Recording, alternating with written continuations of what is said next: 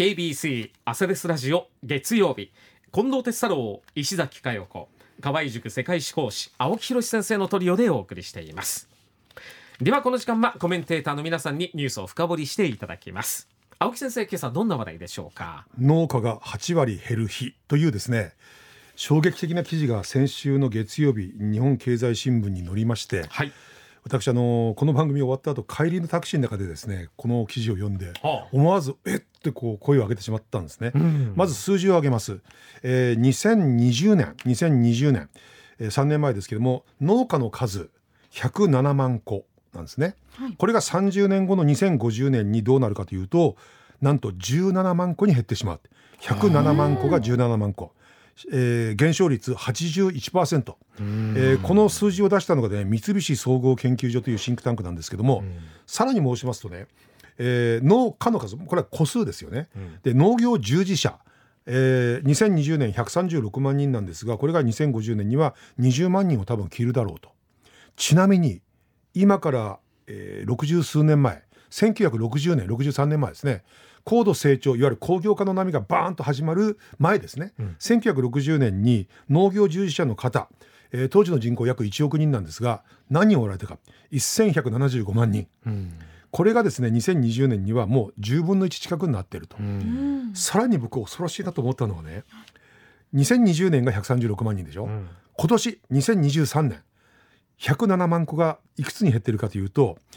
93万戸に減ってるんですよ。3年間で14万個減ってるんですね、うん、さらにこれもあの三菱総合研究所の試算なんですけども2年後2025年にどうなるか78万個。だからあの2020年と2025年を比べるとこのたった5年間で約30万個の農家が減ってしまうと。原因はどこにあるかというと一番大きいのはやはり後継者がいないということですね、うん、後継ぎがいないとえー、ちなみに、えー、自営農業者ですね、えー、その平均年齢いくつかというと68.4歳。私より上ですね。でさらに農業従事者65歳以上が占める割合、えー、なんと86%。86%ってねもう統計学的には全てですよね。ほとんどおじいちゃんおばあちゃんがやってらっしゃるということなんです。えー、でその要するにおじいちゃんおばあちゃんの次の世代が結局農業に従事しないと。でもう本当激減していくということですね。この短い期間の間に。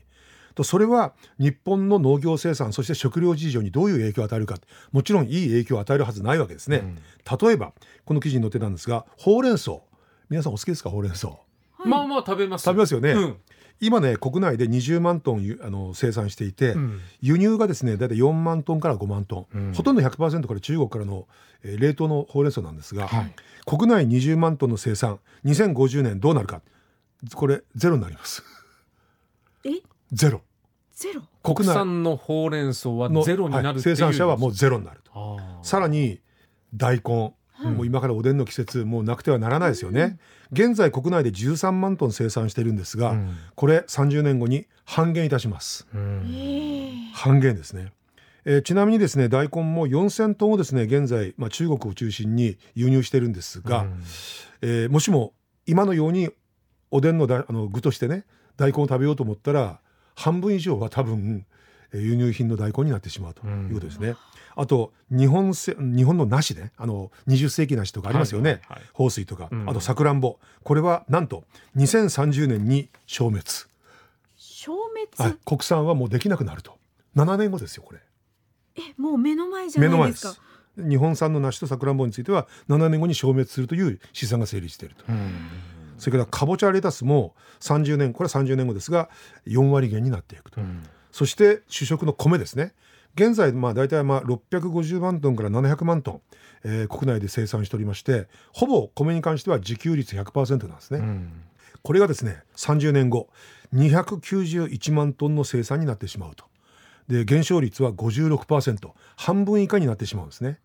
ちなみに、えー、30年後の2050年人口も減っております。現在1億2000万人の人口が30年後には1億500万人かろうじて1億人をオーバーするぐらい。で減少率は15%から16%と言われてるんですがそれだけの人口が減ったにしてもですね100万トン足らなくなると。先ほど言いましたようにお米に関しては自給率今100%なんですね、はい、だけども30年後に100万トン足りなくなるということになっていくわけです。で現在日本食料自給率、まあ、先進国の中では格段に低いので有名なんですね。カロリーベースで、えー、日本人が必要としているエネルギーカロリーのたった38%しか国内で生産しておりません。えー、62%は全部輸入に頼っております、うん、ちなみに外国と比較しますと同じような工業国家として発展してきたドイツ。ドイツのカロリーベースの食料食料自給率80%日本の2倍以上。アメリカが中国110%えー、フランスは140%から150%ですねフランスね農業工業のバランスという点ではもう世界的に理想の国ですねあそこね。うん、ねで、えー、そういうことでですねとにかく現在でも食料自給率低いのに、うん、このままですね米の生産まで低くなったらどうなるかと。あの大体まあ、男女平均してですね成人の大人がですね1日に必要とされるカロリーって、まあ、2200カロリー前後と言われてますよね。でそれをですねお米を中心にもうその確保していくのはもう実際上無理だろうというので農林水産省がですね、うん、お米に代わる、えー、日本国民の主食になるべきもの一番可能性が高いのが何だと思います？う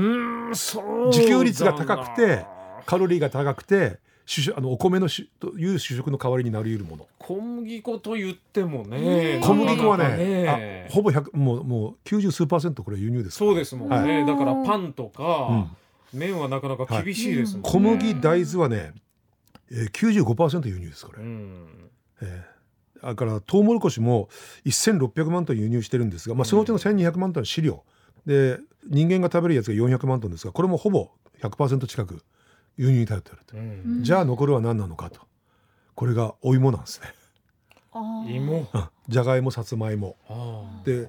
ちなみにその農林水産省のですねホームページに「皆さんの暮らしのそばに」というページがありまして、ええ、そこでですねもしそのお米の生産が、まあ、農家の数が減って、うん、お米の生産が減少した場合に、うん、お芋を取得にした場合どういう献立が考えられるかと、うん、食料自給率をある程度高めた上でどういう献立が考えられるかと。ことでまず朝飯、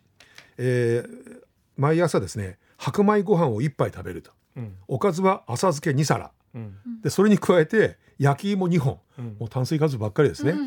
で牛乳をですねコップに1杯。ただこれは4日に一度だそうです。牛乳も減っちゃうってことです、はい、はい、そうです。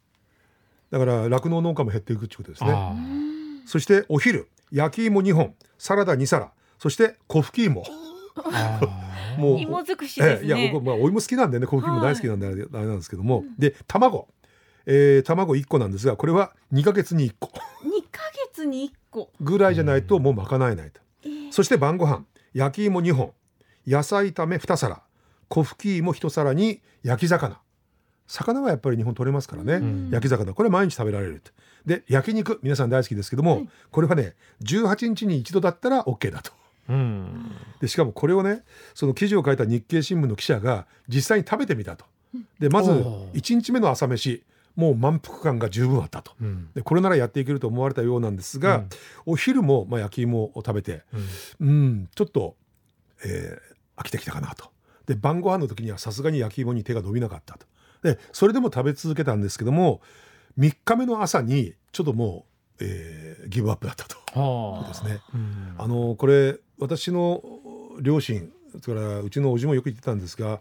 もうかぼちゃは見たくないとかね、うん、もう芋は見たくないという言葉をその戦中派戦前派の人たちよく言ってますよね、うん、まさしくそれと同じような感想をこの日経新聞の記者の方も持たれたみたいなんですね。うん、えもちろん、まあ、あの世界にはねあの食料食べられない人たくさんおられるんで、そういう人たちから見れば本当贅沢だと言わざるを得ないんですけども、ただ日本人がこれまで守ってきた伝統的なですね食文化。これを守るためにやっぱり米の生産ってやっぱり中心にあるわけですよね。うん。でそれを守っていくためには何が必要かというとやっぱり農家の人口を増やさなくちゃならないと、うん、とは言ってもなかなか難しいと。いうので、うん、今まで以上にですねそのいわゆる農機具の、えー、AI 化。これが必要になってくると。で例えば久保田なんかは障害物を自分で察知してですね故障しにくくなるぶつかりにくくなるですねそういうものを今開発しつつあって、うん、これだと今以上に人手が少なくなっても大丈夫だというふうなことを言ってるんですね。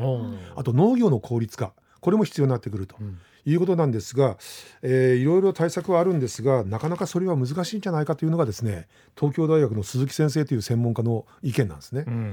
例えばその機械化をしてもオーストラリアとかアメリカのカリフォルニアみたいに広大な農場が広がってるんだったらその効率化っていうのはできていくけども、うん、日本の場合産地が多くて、